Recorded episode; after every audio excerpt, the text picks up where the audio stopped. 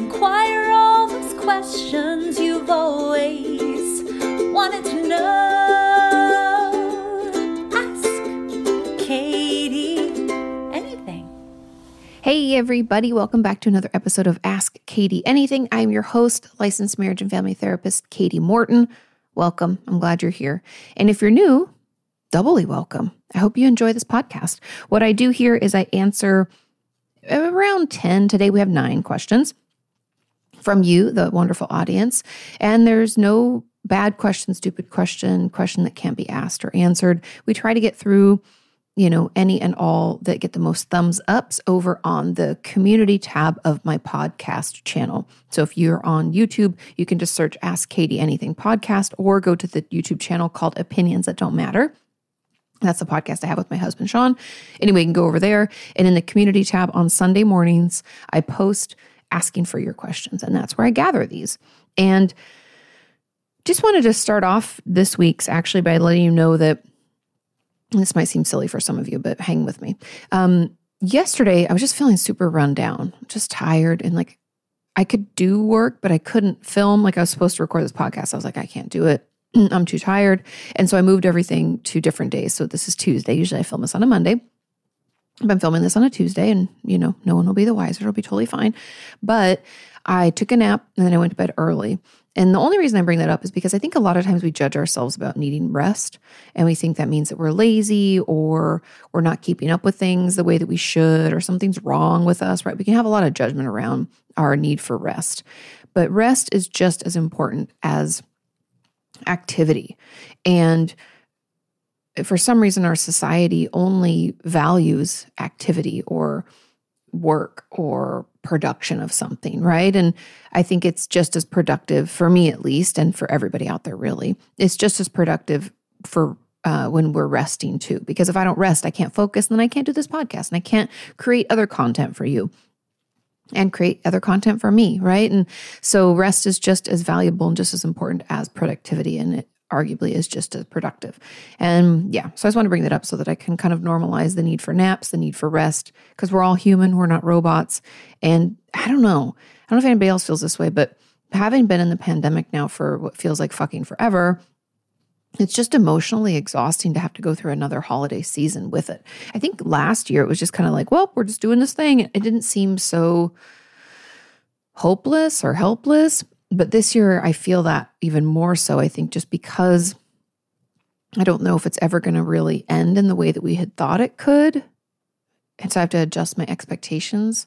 And it's sad and it's I have to grieve and it's also exhausting. So anyway, not to be a Debbie Downer, but I just want you to know that if you're feeling tired right now, it's okay to rest. We all need rest. And with that, let's jump into our questions. And again, not trying to be Debbie Downer, just trying to validate, help you all know that you're not alone. Okay, question number one says Hi, Kati. Is it possible to not be traumatized by something that is clearly traumatic to other people? Or are you just denying that you are? My parents were kidnapped and held at gunpoint when I was a small child. And for years, I didn't mind talking about it at all. Excuse me. But I noticed recently that my separation anxiety and fear of losing people might be tied to that. I still have no emotional reaction to the incident. Am I just suppressing the trauma, or is it possible to not be that emotionally affected? What does trauma look like? Could it have just affected my perception of the world without being considered trauma? Thank you so much. I thought this was a great question. And the truth is, it is possible that we're not traumatized by something. We can be in a traumatic event, and because of our resilience, meaning our ability to manage life's ups and downs, this could be our in, innate ability, meaning we can take situations and be like, well, I didn't have anything to do with that. And we can kind of make sense of it in a very healthy and therapeutic way. Or we can have other people that we lean on for support, or we have other things that we do to process through it. But either way, we have this internal resilience that allows us to weather the storm and not be affected, not develop PTSD. See, we can be in a traumatizing situation and be traumatized. However, if we process it and deal with it, then we cannot develop PTSD or post traumatic stress disorder. Are you following? Because that entails certain symptoms that last for a certain amount of time maybe we're just able to work through it and not feel, not become overwhelmed by it so much so that we develop that. Okay. And so that is possible that that happened for you. However, it's not always just the talking about it that's hard. I have many patients. I mean, one patient pops into my head in particular where he could talk easily about his sexual abuse that he sustained as a child. And that wasn't the problem. That didn't actually bother him at all. He'd talked through it so many times. He was just like, oh, it's just kind of tired of talking about it. There was no emotional response when he talked about it. And so you could think that, oh, hey, well, you know, there's no emotional charge when he talks about it. I think he's processed it. However, what he would still experience was actually body memories, and he would have flashbacks and panic attacks associated with those body memories, and it was debilitating. And so I have to let everybody out there know that just because you can talk through it, because I used to think just being able to talk through it was enough, but I wasn't taking into consideration the effect that body memories can have on us and other attachment, right? This person's talking about attachment, other issues that could have arisen from the trauma. And so it could so I just want to put that out there. Okay. Period. End of that sentence. Let's move on to the next chunk of attachment. The person who asked this question said, I don't re- uh, recently that my separation anxiety and fear of losing people might be tied to that. That's very possible. That does not mean, again, that doesn't mean you have PTSD. You could have separation anxiety or fear of abandonment and other things that could have come out of this trauma. Now, for some reason, and I'm probably just as guilty of doing this, is like just because we've been, we've encountered a trauma or experienced a traumatic situation does not mean we're going to have PTSD. We could have depression or anxiety or, you know, separation anxiety, other things that come up in our life as a result of the trauma, meaning that we were traumatized, but we don't develop PTSD, we develop different mental illnesses. And that is very, very possible. So, is it that you're suppressing the trauma? Um, or is it possible that you're just not that emotionally affected? It trauma it happens. So then ask, what does trauma look like? Trauma happens when we fear for the life and safety, like a physical or emotional safety of ourselves or someone we love. In the situation with your parents, that was definitely a traumatic situation. You were traumatized. However, I don't know if you have PTSD or not. Some of those symptoms could line up, like the separation anxiety, um, the fear of losing people, could be just part of your anxiety disorder that you're struggling with, or it could be a component of PTSD, you'd have to talk to a professional for them to ask you the whole gamut of questions to see what symptoms line up for you. But I just want you to know that this definitely would have affected your perception of the world, right? As children, we don't consider the world to not be a safe place unless we've already seen that happen, in which case you did. And so I really think what happened was a life changing event for you whether that's PTSD or not is something you'd have to talk to a clinician about. But I want everybody out there to know that just because we've been traumatized again does not mean that we will develop PTSD or even other mental illnesses. But we can not develop PTSD and develop depression or separation anxiety or borderline personality disorder. We can develop a lot of other mental illnesses as a result of a trauma. And so I really think that the person who asked this question was traumatized and is experiencing certain symptoms like fear of losing people that you love, and separation anxiety as a result of that. And that's what I would work on in therapy. That's what I would talk about. That's what I would try to process through. I have a feeling there's some exposure therapy that we might want to do, but also just challenging of those or challenging those false beliefs about the world and the situations around us and being able to identify how certain situations are different from the one where your parents were kidnapped and held at gunpoint. And also, just as a obvious thing. I am sorry that that happened to you and your parents. That is that's that's terrifying. And I'm sorry that they had to go through that and you had to go through that. Now, there was a comment on this and it says, as a follow up, are there certain types of events that cause trauma 100% of the time when they are experienced?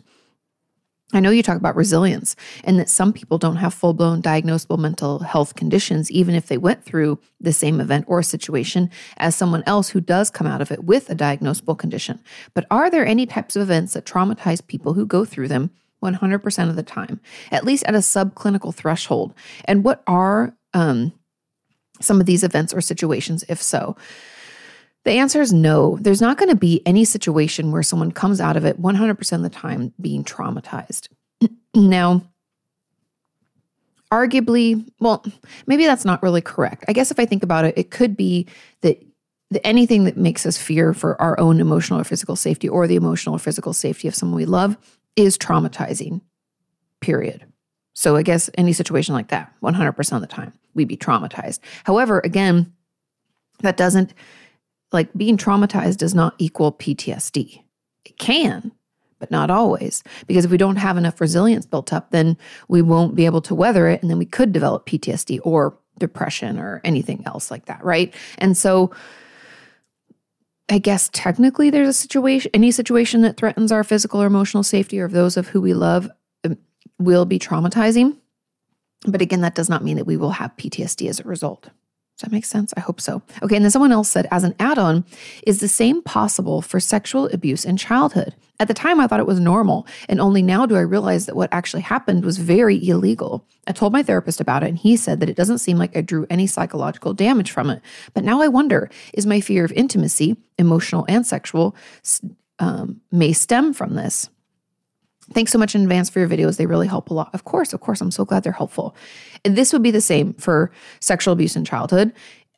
And I do want to say that it's very it is very common for us to think that what's happening to us when we're a child is normal because we don't know any better. And if the person who's doing the abusing is telling us, hey, this is how people show that they love each other, or some other bullshit answer abusers say, then we will think that what's happening is normal and we won't take anything out of it at the moment and realize how bad it was. That's part of the reason that when we're healing from trauma later in life, we can struggle a lot with the kind of embarrassment and disgust of what took place because in the moment, we didn't think anything was bad. And we're like, well, this is just normal behavior. And as we get older, we realize just how bad and abusive that was. And it can be really hard for us to to navigate what comes up from that realization, if, if that makes sense. And so it is normal. What you're experiencing is unfortunately a very normal response to childhood sexual abuse. However, I I don't really like that your therapist told you that you don't seem like you have any psychological damage from it. I'd be more prone I would prefer that they just said, you know, let's talk through this and and you let me know if anything's still bothering you and not mentioning anything like you don't seem like you have any psych I would never I don't like to tell my patients that they do or don't have any psychological damage. I just want to make sure that they're functioning okay and they feel okay. And if anything's coming up, if there's any symptoms, like you said, your fear of intimacy, I'd want to dig into that. We don't have to pretend that you have damage from some event, but clearly something's happened and we need to figure out if it is coming from that. And if so, we need to work to heal it. End of story. It's not like you do or you don't, but if you have symptoms that are bothering you, let's dig into those, figure out where they came from so we can heal that because that's really the goal of therapy. Does that make sense you guys? I hope so. Because I don't I don't like to assume I feel like your therapist is assuming and you know like you don't seem like you drew any psychological damage from that. I don't I don't really like I don't like that. I feel like it's saying like, well, what's bothering you and how can I help? That's more the like the perspective or the angle that I take when I work with patients. So, anyways, that I would assume that the fear of intimacy, emotional and sexual, stems from that. That's a, something to bring up and to dig into to see if you are correct and if that is where it comes from. And if so, then we work to heal from that so that it stops affecting us in our day to day life, right? Okay, Let's move on to question number two. This question says Kati, can you go into emotional trauma a little more? Of course. I experienced all of the symptoms of emotional trauma, but my parents were always there if I needed them, including if I ever asked, they would support me emotionally and give advice. They didn't yell or put me down like typical stories of emotional abuse, but the problem was I never went to them for help, so I never really received the support to my own choice. And with my sibling being the problem child, aka the squeaky wheel, they took most of the attention from my parents. Is this is this considered emotional neglect or something else? It's emotional neglect. And with my sibling being um oh sorry. Yes, I was emotionally quote unquote forgotten, but it was by my choice. So am I just overplaying it then? In addition, I was also the family therapist from a young age, so that could be part of it 100%. Okay, it's a great question. Now, emotional abuse or emotional trauma is something that it can happen in a lot of ways. It can happen overtly, meaning a parent shouts at us, puts us down, says things that are hurtful, emotionally wounding activities take place, calling us lazy, stupid, you're never going to be good enough. Um, it could even just be yelling in general and like, go to your room, you're such a piece of shit, and blah, blah, blah. It could be stuff like that. That's all emotional abuse.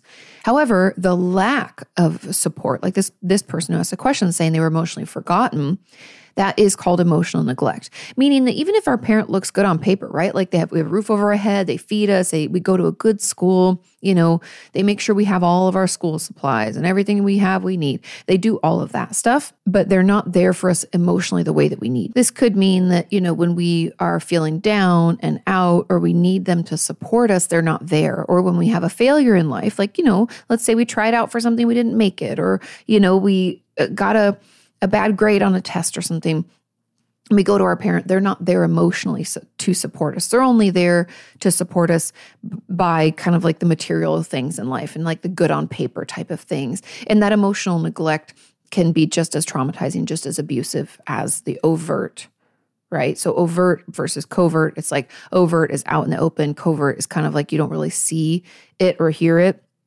it's not there. It's like the absence of it that makes it abusive. And that's what can make emotional abuse so difficult to pin down and why a lot of people invalidate their experience or judge the fact that they're struggling because they're like, well, I wasn't actually hit or I wasn't, you know, nothing really happened. Sometimes the lack of things happening can be just as abusive, if not more so. And so I just encourage you to notice if you're telling yourself that you don't have a right to feel that way, pay attention to that and challenge it you know, maybe by re listening to this answer or just telling yourself, you know, emotional abuse is real too. So, anyways, back into this question. I just wanted to put that out there so we all understand.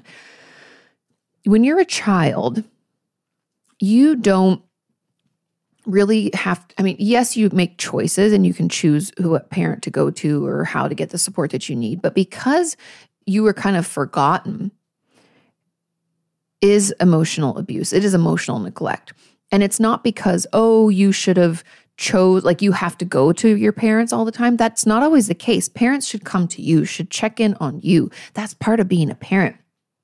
And it sounds like you kind of were obviously you're the family therapist, so you were a parentified child, meaning that you had to take on a parental role or an older, more adult role in the family than your age warranted. So in a way, you lost your childhood in a lot of ways. I would assume that maybe as an adult, you really there's still a lot of childhood things you'd like to do, or maybe you find yourself being overly responsible or uh, incredible people pleaser. That can happen too. Um, but it's not that we have to try to go to our parents and they're not there. That's not the only way that emotional neglect can happen. It can happen when they just don't seek us out. They just kind of forget us, emotionally forget us. And that's what happened to you. And yes, that is emotional abuse because a parent should seek out their child, check in with their child, listen to them, be there for them. That's what you know a healthy parent child relationship looks like and so i hope that just kind of clears that up a little bit okay um, and also, by the way, being a parentified child is in a lot of ways emotionally neglectful because that means that the parent wasn't doing their job. And so we like stood up and did the job for them. And that's not really appropriate.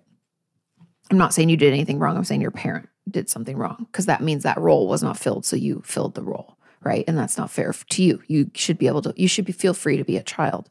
Okay, now the comment on this is an add on, or like my mom used to yell at me for not eating. I had an undiagnosed restrictive eating disorder and probably depression starting from year five or six or so to about 11 and 12 years old. Or that if I wanted to lose weight to exercise more, or because I had a suicide attempt, she would get angry because I wouldn't talk to her and because it put a lot of stress on her because I made a tea for myself and not for her. These yelling outbursts would last at least a half an hour and happen a minimum of once a week. And I would just sit there while she did it, not saying anything. Sometimes she would even ask at the end, Do you even love me? Wow, how manipulative. And when she wasn't doing that, her advice would, would either be very supportive and nurturing or suck it up and push through. It was often the second one. So usually I would tell myself to suck it up. Even now in my mid 20s, I still do this. She would also compare herself to me all the time. Like, I know this isn't the worst type of emotional abuse and that parents are people and have off days, but I feel like this kind of treatment isn't really talked about. I agree. Emotional abuse isn't talked about enough. And what you went through and what you experienced is emotional abuse. Your mom yelling at you is that overt uh, emotional abuse I was talking about when, you know, she's screaming at you uh, and then do you even love me? I wonder if your mom is has borderline personality disorder or is a narcissist. Sounds some of that sounds like that push pull or that emotional manipulation. They can come along with some of those uh, mental illnesses if they, especially if they go untreated, right? Um, but the getting angry, yeah, that's definitely emotional abuse. And comparing herself to you, that's what sounds a little bit narcissistic, like as if she sees you as an extension of her. And I don't know, it's very, this is very unhealthy behavior. And so yes, that is emotional abuse. Yes, your mom did overt and covert emotional abuse. And she wasn't really there for you. She was just yelling. And yeah, probably part of the reason why you have that eating disorder. Okay, let's move on to question number three. It says, Hey, Kati, how do I handle not taking people worrying about me seriously?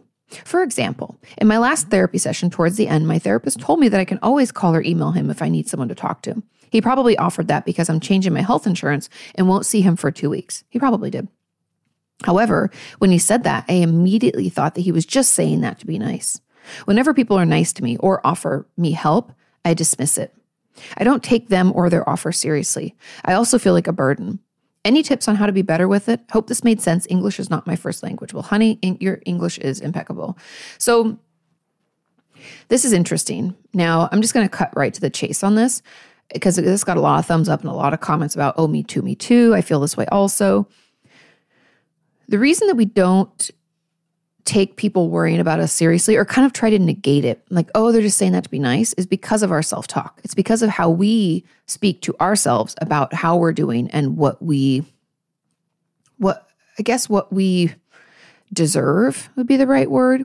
We think we don't deserve anything. We're not good enough. We're not sick enough. We're not doing enough, whatever it is. We're not enough. This usually comes out of a deeply held belief that we're not enough. And so, truly, the way to get better with it is to notice the conversation that you have with yourself and use those bridge statements. We got to build out of that. Every time you allow yourself to say, "Oh, they're doing that because they're they're trying to be nice. They don't really care about me." I want you to to write those things down. They don't really care about me. And any other thoughts that that accompany that thought? There's usually a lot. It's like a thought. I don't know, like a thought cloud, right? Filled with a bunch of different things. A thought storm. What are some of the you know three to five that come out of that? And could we, instead of just letting those thoughts happen and agreeing with them, letting them be facts, even though they're not, thoughts are not facts, can we say, I am open to the thought, it's possible, maybe not now, but it's possible sometimes that people actually just care about other people. I don't know if they care about me necessarily, but they might, and they might care about other people. Can we start building that bridge? Moving it into a more positive place, I really believe that that is going to change this conversation you have with yourself. And then here's a random other tip that helped me. When I was like in a, my own pit of despair, I try to give compliments to strangers, not out loud in my head. And I know I've talked about this a lot, but it's really helpful, especially when we're struggling with the conversation we have with ourselves. If we find it difficult to have any kind of positive conversation or give ourselves any kind of compliment, look out at other people as you see them crossing the street or getting their coffee or getting into their car or whatever. And I want you to think of a compliment just in your head. Like, oh, well, he looks he looks really nice today. Really, go- he cleaned up. Looks good. Must be headed to work. Or wow, there that that's such a nice car. Looks like they just got it washed. Good for them. Wow. Or you know, well, that person was awfully friendly. That's so nice of them to take time out of their day to be friendly to others. Whatever it is. I know this sounds silly. I don't care how silly. I want you to keep doing it because by putting that positive out there, by looking out into our world and looking for things that we can compliment and feel good about and looking for the positive in general, it's going to make it really, really like leaps and bounds easier for us to come up with positive things to say about ourselves. Don't ask me why. I don't really know the science in our brain about it. I do know our brain is wired to seek out threat and look for negativity because that's actually threatening to our well-being, which is why it's easier to focus on those things, which is why we have to like actually like ugh, flex this muscle and pull it into positive. But I don't really know why, you know, it's it's so easy for us just to believe all these thoughts when they're not true, the negative ones about ourselves I'm referencing. Um, but focusing on that positive and taking time to think of those things will make you feel better. Just trust me on that one. Okay. Now let's move on to question number four. It says, Hi, Kati, could you please tell us more about how you experienced each of your different roles as it says psychologist, but I'm a therapist, and someone corrected them in the comments. Thank you very much. Um, your different roles as a therapist throughout your career.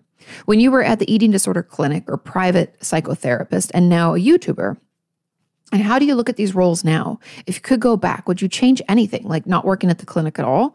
And why? What did you like at each of these jobs the most? Sending lots of love. I thought this was interesting that you guys wanted to know about this. But my first job ever was actually not at the eating disorder treatment center. It was at this, uh, was called, they've changed the name of it now, but it used to be called the Center for Individual and Family Counseling. It was in North Hollywood.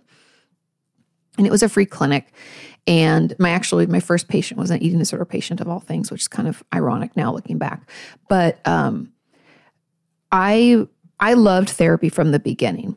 But working at the free clinic, I wouldn't I wouldn't change it for the world. My supervisor Ken was awesome. 10 out of 10. Loved him. He gave such great advice. Um, but anyways, back to that. The I didn't like it because I had a lot, like a ton of court appointed patients, meaning that they were forced in a court of law to come to me for X number of sessions. And when someone's forced to come into therapy, that just, they don't want it. They don't want to change. They don't even want to be there. Sometimes people would refuse to talk. And I just don't, I've talked about this before over the years. Like, I don't think forcing a child or an adult into therapy is like ever beneficial. Maybe there's like these random people who are like, after six sessions, I decided to open up. It's just not, it's not conducive. That's not, or it's not conducive to change. Like therapy doesn't work like that. So I wish they'd stop doing that. Um, but loved working at that clinic. I felt like it was a great place to start. I got great advice and feedback from my supervisor, Ken, and we had group supervision, which was great because I got to hear what other people were doing who were farther along in their hours and all that good stuff. Overall, I wouldn't change that job for the world. It was really helpful. It was a great place for me to start. But again, I just didn't love the court appointed stuff. And then my next job was at the Eating Disorder Treatment Center, like an inpatient. And it was really an eye opener. I was definitely in over my head from the beginning because I didn't understand eating disorders. If for those of you who know, I had a couple of friends, one really close friend in high school who struggled with an eating disorder and still has difficulty from time to time when their life gets super stressful um, now. But I just didn't understand and it was like a steep learning curve but i'm glad that i stayed there for, for longer i was only at the one in north hollywood for maybe like a year or six months, or I don't know. I think it was about a year. Anyway, but the Eating Disorder Treatment Center I was there for much longer. And it was really helpful. It was a great place to learn. It was a great place to see change happen like really quickly because it was 24 7 care. And it just really helped me better understand eating disorders and actually get into the specialty that I currently still am in because it, it's just such rewarding work. But I will say that working at a clinic like that can be a recipe for burnout for a lot of people. I've had a lot of friends of mine do that kind of work for more than a couple of years, like I did. I think I was in there for like three or four years total. Um, some of my friends worked on it, worked full time at one of those clinics, and you don't really get holidays off or regular days off like other people. You have to have people cover because the clinic goes on without you, right? Like kid, like whoever's there, the patients that are there don't like not, you know, you can't just shut up shop for Christmas or whatever. And so a lot of my friends burnt out doing that. So just be aware of that. But I loved it and am so grateful to all of the the women that I worked with at that clinic and all the training I received. I feel like it made me a better therapist. And then I worked at the hospital. I worked for a hospital group. Um, I worked at three different hospitals in LA County and loved it. It helped me put uh, faces and experiences to schizophrenia, schizoaffective disorder, bipolar disorder, things that I hadn't seen a ton of in other places that I'd worked.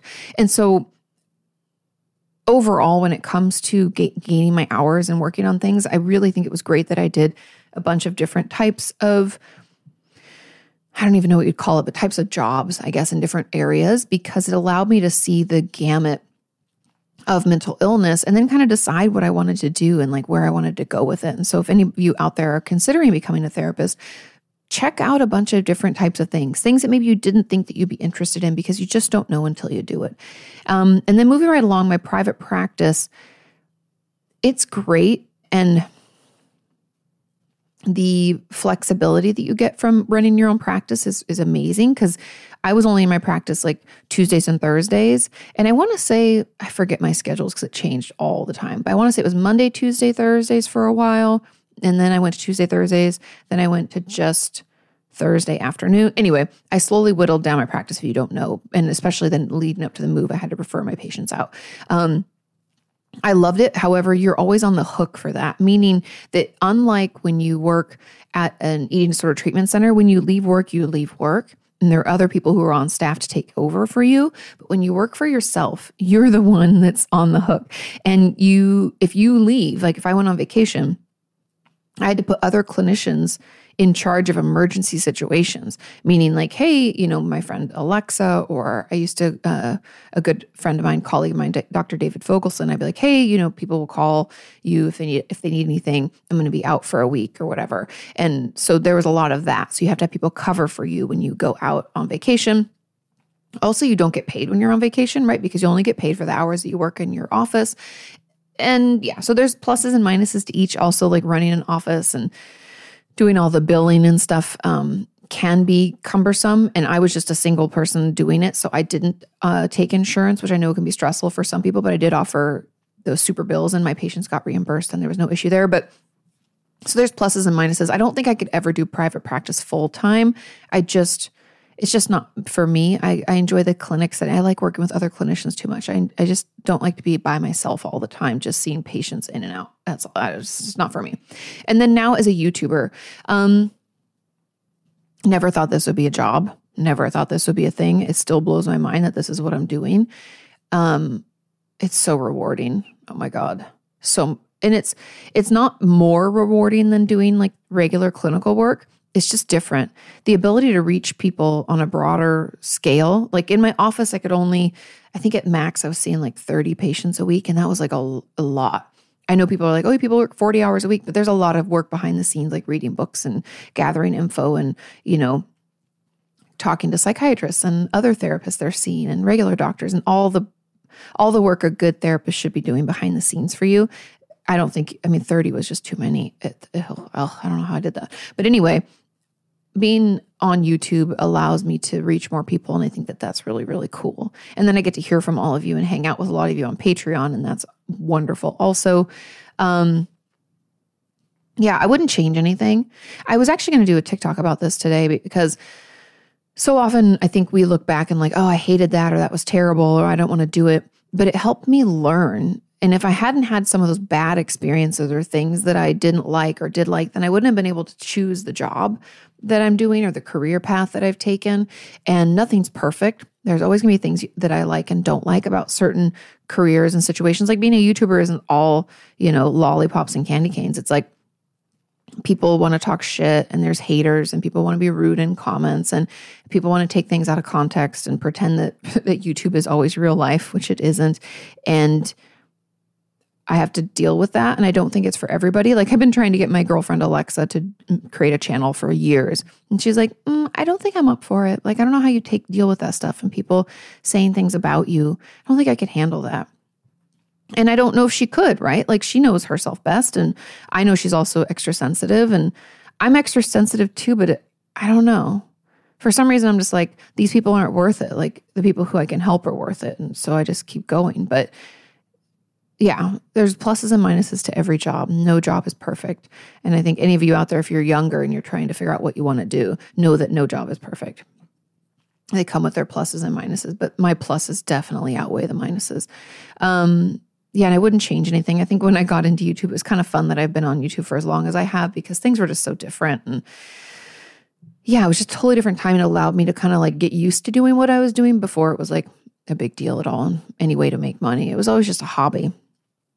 Um, and now that I don't see patients in in my office anymore, it's definitely been weird for me, and it's a transition. I am I I know I've been saying this for a while, but I actually have it up a tab open of how to get my license in Texas, and it's a pretty simple process. I just have to request some paperwork and stuff like that, um, and take a test. So I am going to do that. Am I going to open up a practice here? I don't think so for right now.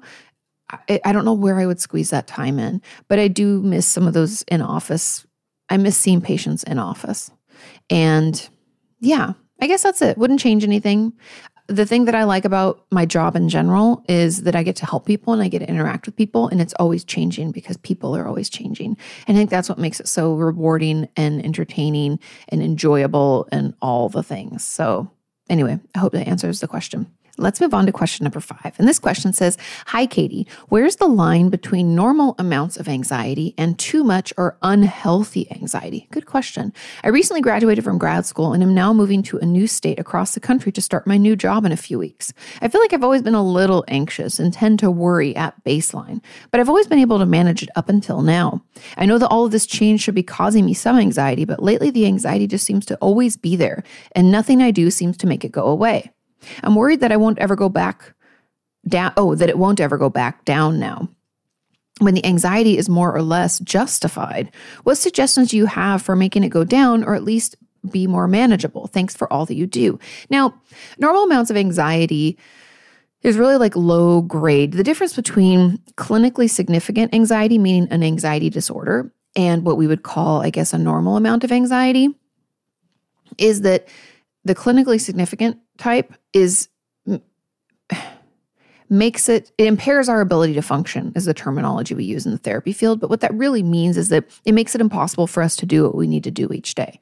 Meaning i can't do the things i need to do at work or school or my social life or it just makes everything harder and maybe impossible to do. And so it feels like it's it, you said it's in, like impairing you and like it's getting in the way and because you have a lot going on and it is warranted and it is justified. It might be situational anxiety, is what we would call it. Like I have patients who have situational depression, like following the death of a loved one, if they've uh, before they've changed things in the DSM recently. But it used to be you only had how many? I think it was two months or six months. Somebody, I don't know, back in the day, I forget. But bereavement. So when someone would pass away in your life, you could only grieve for so long and then they would try to uh, say that, that at that point, then it was major depressive disorder. And clinicians pretty much unanimously were like, that's bullshit. Nobody grieves for like an X amount of time. This is stupid. So they've changed it. But um, I would, but then I used to say for my patients who would do that, who would, who would be grieving for longer, I would say, well, now it's situational depression. That's what I would call it. And in this case, I would call this situational anxiety. Things are happening. You have something going on that's like causing it when we have a cause, I would argue that it might be more stress than anxiety, but again, it doesn't matter. We don't need to split hairs on this. The my, my suggestions for you, for you would be to to go you're moving so maybe try Talkspace or BetterHelp or one of those online resources. I think there's links down in the description of every one of my videos I think um, on BetterHelp you get a discount or something. But getting an online therapist for right now in the state that you're moving to, just so you have a place to dump stuff. So I'll give you a personal example. When Sean and I were getting married, I was also studying. It was like leading up to our wedding. I was doing all the wedding planning and stuff, and I was also studying my to take my licensing exam. And so I was working five days a week, and then on the weekends I was taking my licensing exam uh, classes, like courses, and preparing for that. And it was just overwhelming, you guys, to say the least. And it got to the point where my my girlfriend Joanna, that I worked with at the time, was like, "You're." I started crying. She asked me how I was, and I was like, "Oh, not good." I was just overwhelmed, super stressed out, and wasn't sleeping well, and the whole thing. And so getting into therapy. So I got back into therapy and I went twice a week for like a couple of months and then once a week. Anyway, it was helpful just to have a place to dump all the shit that's going on in your head. And I think that that could benefit you the most because this situation is stressful. It is anxiety provoking. It's overwhelming. And you need to have somewhere to to dump it all so that you don't have to feel like you need to carry it.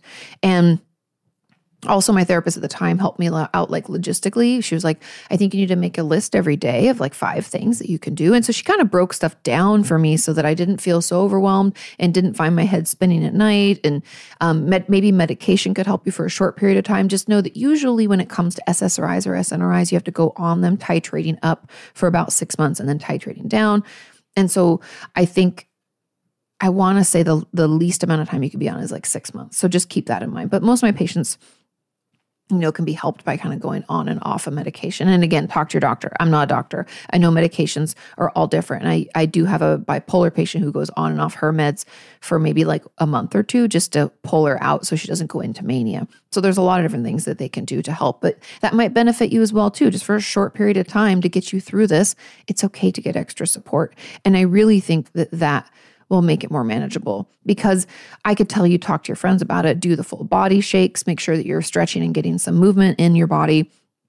That's all great. E- eating regularly, you know, but aside from your basic needs and doing some, you know, caretaking, which you might not even feel like you have time for, by the way, we're just going to need some professional help. There's going to there's limitations to what we can do on our own. That's why therapists exist, right?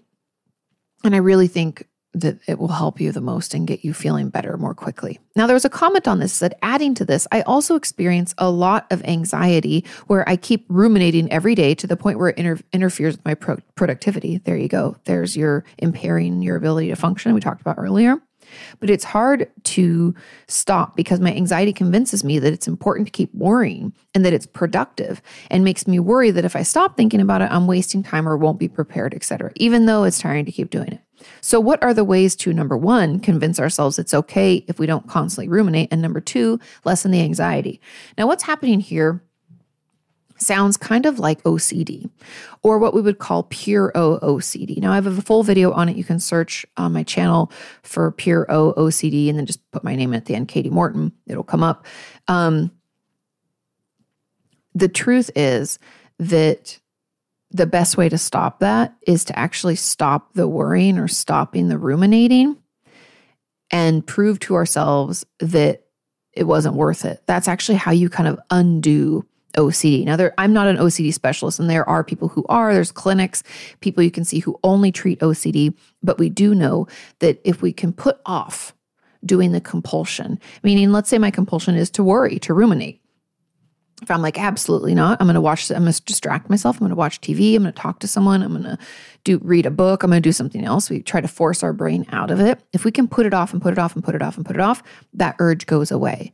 And then the anxiety goes down. Because usually, like this person described, what keeps us caught in that OCD kind of cycle is we obsess about something, right? We have an obsession. Obsession is like, uh, I don't even know for this person, I guess, like, it's making sure that you're being productive, let's say.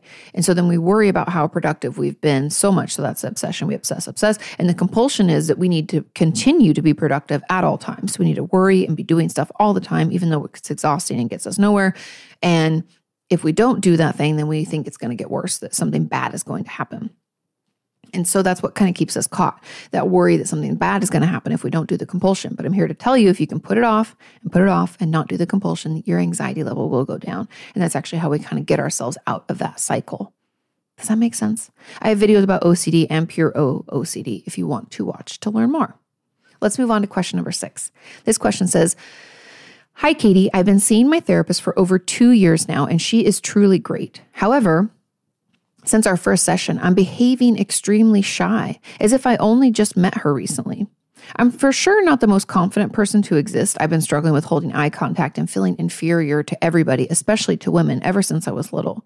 But in my normal life, I'm still able to have normal conversations and to appear somewhat confident. I even manage to hold eye contact if I really force myself to.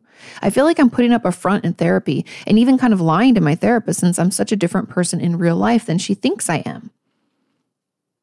But no matter how often I try, I can't seem to show a bit more self confidence in sessions or hold eye contact for more than two seconds. Especially the eye contact part bothers me, even though she told me that I don't need to force myself to. Therapy makes me feel like a little frightened girl that got beaten up, and I um, even get and I even get more nervous, blush, and sweat more quickly when I actively try to improve it. What are your thoughts on this? Why would someone struggle so much with confidence? And any tips on how to solve the issue? I feel like it keeps me from making further progress. Thanks for all you do, and sorry for any grammar or spelling mistakes. Lots of love from the Netherlands. Your English was wonderful.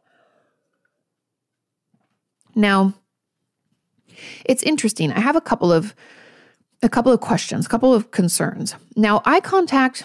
Hmm, can definitely be part of confidence. It can also be part of autism spectrum disorder or ASD. And I would want you to be assessed for that. Not that I necessarily think that's what's going on, but when anybody tells me that it's like impossible and they kind of have to force themselves and we feel, I don't know, I, I just, it's just a little red flag. I'm like, hmm, I'd be interested in that. And maybe even just reading a book about autism to see if you, if any of the autistic traits that you read about like ring true for you. I would just be a little curious. I would want to dig into that and assess for that so that I could rule it out or rule it in. Okay. So that's one question mark in my head. Now, when it comes to confidence, I am very I'm very interested and very curious about this feeling inferior especially to women since you were little. Uh, was your mom emotionally abusive or grandma or some other caretaker, some other woman figure in your life? Did someone put you down a lot? I'm curious about that because if that if if I'm saying those questions and you're saying yes, oh my gosh, yes, my grandma, my or emotionally neglectful, emotionally abusive, did they do anything? Um, I'm really curious if that is where it came from. And if so, then that's what we need to work on. It's actually healing that abusive wound from our childhood that will help us push through, feel more confident, be okay, not be so triggered being another, around another woman feeling so inferior. That will help us heal from that. But in the meantime, I actually have a video.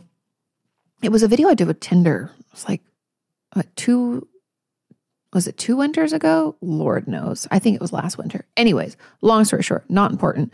Um, but I have a video about building self confidence. You can probably just look on YouTube, building confidence, Kati Morton. It'll come up.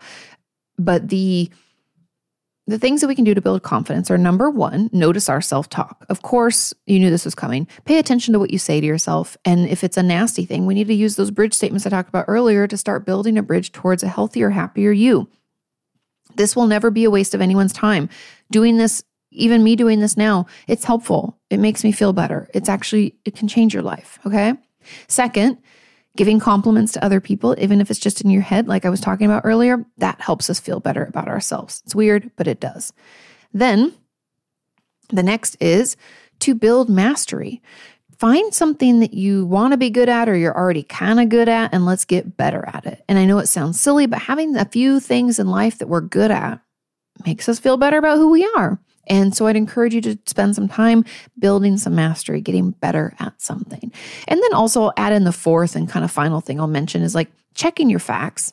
When we tell ourselves we're inferior or that things aren't, and that's kind of like the the thoughts, like noticing your thoughts and arguing back. But sometimes it can help to just reframe it and call it checking facts. So if we're saying that we're inferior, we're not good enough, some this, that, and the other, do you have any facts to support that? Let's check those facts. Let's see how we're doing. Let's, you know, let's change that around. We can check them and come up with other evidence to support a different way of thinking.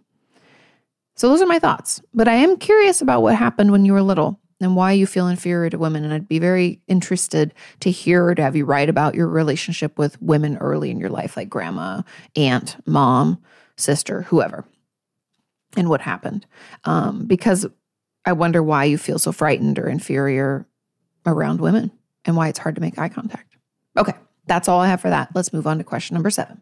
And question number seven says, I have BPD and have suffered years of narcissistic abuse at the hands of my family, ex friends, and partners. I'm so sorry. Some people believe that I have no right to talk about my experience with narcissistic abuse because of the BPD or borderline personality disorder, if you don't know what I'm talking about. What are your thoughts on this, as well as the general stigma against BPD? Now, everyone has a right to talk about your experiences with any kind of abuse, regardless of what your own mental illnesses are. I don't know who told you this, but, but that's stupid and ignorant and also really hurtful and invalidating. I don't understand why, because the existence of one mental illness doesn't mean that, that the person who has a mental illness can't also experience pain and suffering. I don't know why that would be a thing. That doesn't make any sense. So I don't agree with that.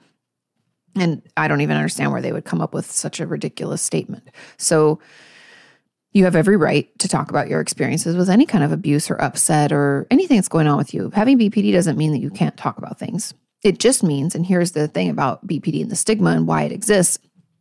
When we have BPD, we I, I, love the term like emotional burn victims. That's what it can feel like. Everything around us, we're just super sensitive to any potential slight, any potential abandonment. Meaning, if someone like doesn't show up for us, say they said they were going to meet us for lunch and they flake last minute, or let's say even tell us a day in advance, like, I can't come, I'm so sorry. And let's, because we have BPD, a lot of times we won't believe their excuse and we think that they don't want to be near us because we really think something's, we have a lot of shame and a lot of just like inner turmoil, uh, struggle with their sense of self. We can say things like, oh, they never really wanted to be with us anyway. They don't really like us. They're just going to leave us, blah, blah, blah, blah, blah, blah, right? We can go down that pit of despair and that spiral can happen really quick. And so, because of that, our relationships can suffer. We can try to push away more quickly. Uh, we can cut people off when we really shouldn't. And we can do things to hinder the development of healthy relationships because of our deep, deep worry that we're going to be abandoned and that we don't believe that we're really worth it. And all of that can make it really hard. And so that's really where the stigma comes from because when we do that, what we're doing is we're harming other people and maybe trying to manipulate people to do things so that we feel soothed and okay, like they're not going to leave us, right? And we can try to create scenarios that prove that.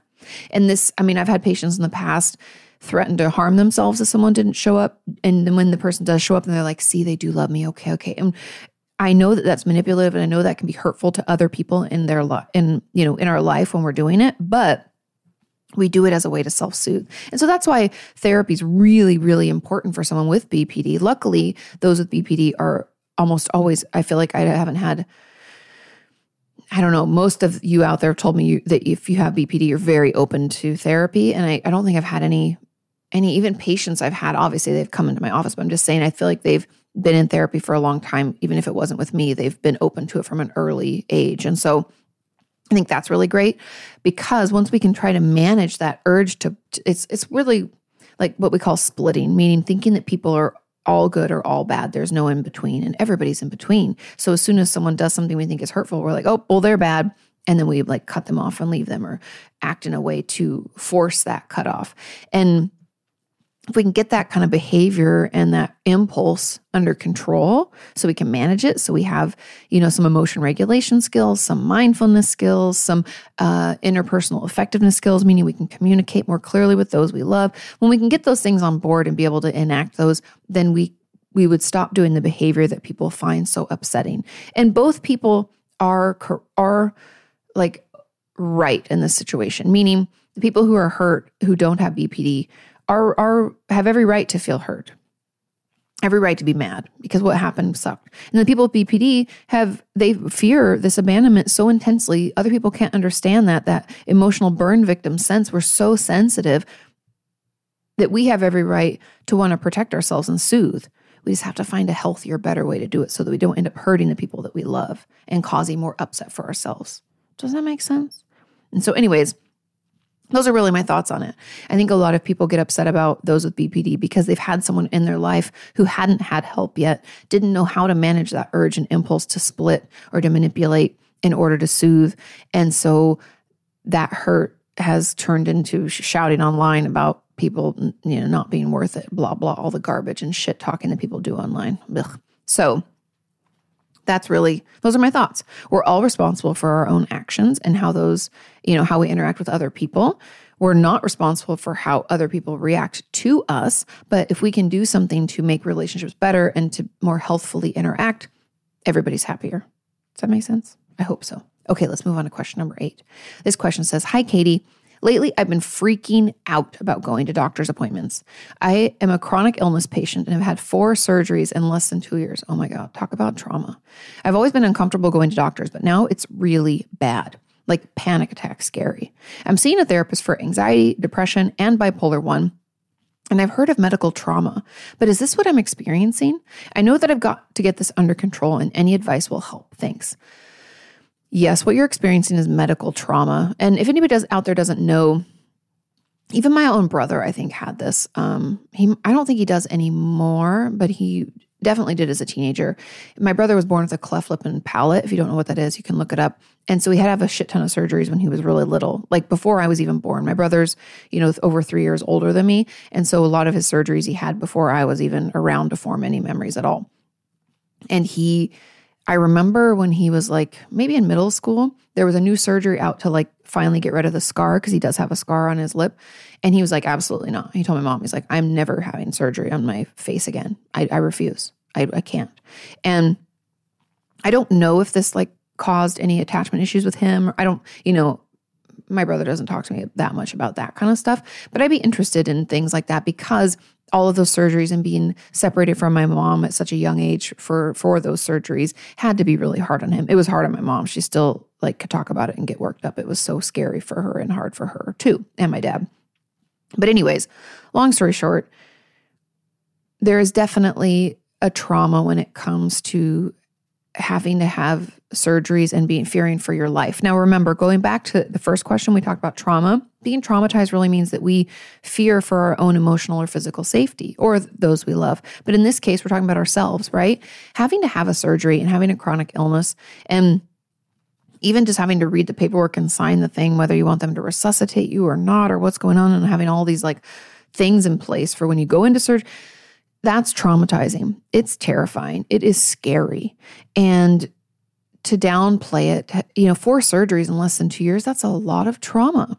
And I think that's why you're freaking out going to doctor's appointments because you're like, this is just the first step and a couple other steps. I'm gonna have to be back and have a surgery, right? It's what you're experiencing isn't just trauma, it's PTSD because a huge component of PTSD, one of the main like critical symptoms is that we avoid situations that remind us of the previous trauma. And that's what you're trying to do here you're trying to avoid doctor's appointments because it reminds you of your your past trauma. And my best advice for this is to start seeing a therapist talk to someone. There are also groups and i don't ask the hospital because i know with covid things are all fucked up but there used to be a lot of there's tons of grief and grieving groups of hospitals by the way and hospice care. If you're losing someone that you love they have groups just to have to ask. But especially chronic illness um, there are groups for the patients and there's groups for their caregivers or family members. And i used to refer patients to one at ucla all the time and it was really great. And i just encourage you to ask the people at your hospital or your doctor's office if there are groups for that and how you can get hooked up with that or if they have any um, therapists or psychologists that they recommend. Because getting in to see someone yourself just to be able to vent and talk about everything that's going on and hopefully process through the trauma you've sustained in the last two years so that you can come out the other end healed okay and and aware of your triggers right? Going to the doctor is going to be a trigger so we need to build up our resilience ahead of time. We need to take care of our basic needs as much as we can set ourselves up for success when we go make sure we don't have anything left to do the rest of the day so we can just kind of chill out. You know, all of that will be really, really key and important to overcoming this, but you can totally get it under control. You can 100% heal from this. We just have to get you some people and some support to help you work through it. Okay? I hope that helps. Final question, question number nine says Is it possible to not remember a trauma correctly or even all of the details like any of your senses? I was a teen when I was forced to talk about a trauma and was trying to piece together what it all meant with what I was remembering, but mostly the feelings and emotions. I grew up with parents that needed an answer to everything, no matter what. It was proven to not have happened because I didn't show the usual signs or emotions, but there was nothing else said or done about it other than being told to never bring it up again. Wow, never bring it up again. Jesus Christ. I still have these feelings and emotions, and I'm still jumpy around that person. So, what could be the deal? Or is there something really wrong with me? Thank you. Now, it is possible to not remember a trauma correctly or even all of the details because we could have been dissociated. When our system's overwhelmed and we're dissociated, we're not able to form memory. And my girlfriend, um, Dr. Alexa Altman, who's a trauma specialist, had told me a year or two ago that many trauma memories don't exist because they weren't formed because we were too overwhelmed and our system couldn't form that memory at all. And so we'll go digging for full recollection of something and it won't be there. And yes, that sucks, but it doesn't mean we can't heal because there are other memories. Uh, there are memories in our body, like cellular memory. There's also memories of like your parents saying not to talk about it again, and just even the memories surrounding it that we can work on and we can help you heal. Now, I think probably the best way for you to kind of go about healing from this would be to find a therapist that does somatic experiencing or possibly EMDR. I think somatic experiencing would be more beneficial for you because something happened to you and you're still jumpy. So you're sh- showing signs of PTSD. Um, and it's in your body, right? We don't have the emotions or the memories surrounding it, but we can like get it out of our bodies and heal that way too. Uh, schema therapy could be another way potentially in, but again, it's yeah, that might be helpful. The more I think about it, that actually could be a really, really beneficial type of therapy too. But because, and even trauma focused cognitive behavioral therapy could be helpful, but I think the best case would be somatic experiencing. And it is very common to not have full memory of our trauma. Unfortunately, when we're so overwhelmed, it's really difficult for our brain to form narratives and to make sense of things because it's trying to preserve us in the moment. And that can entail it pulling the ripcord, like, wow, I'm out of here. And yeah.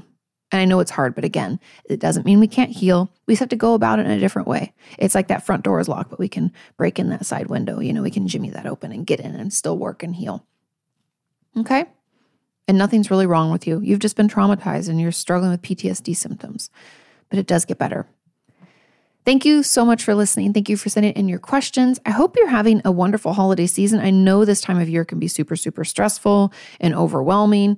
Make sure you're taking some time for yourself. Make sure you're giving yourself a break, time to breathe, right? It can be just so overwhelming. We can feel we can feel like things are just going at a really quick pace and we're triggered and traum- traumatized all the time. So make sure you're taking those breaks to build up your resilience, to do things that feel good to you, spending time with people who fill you up instead of take from you.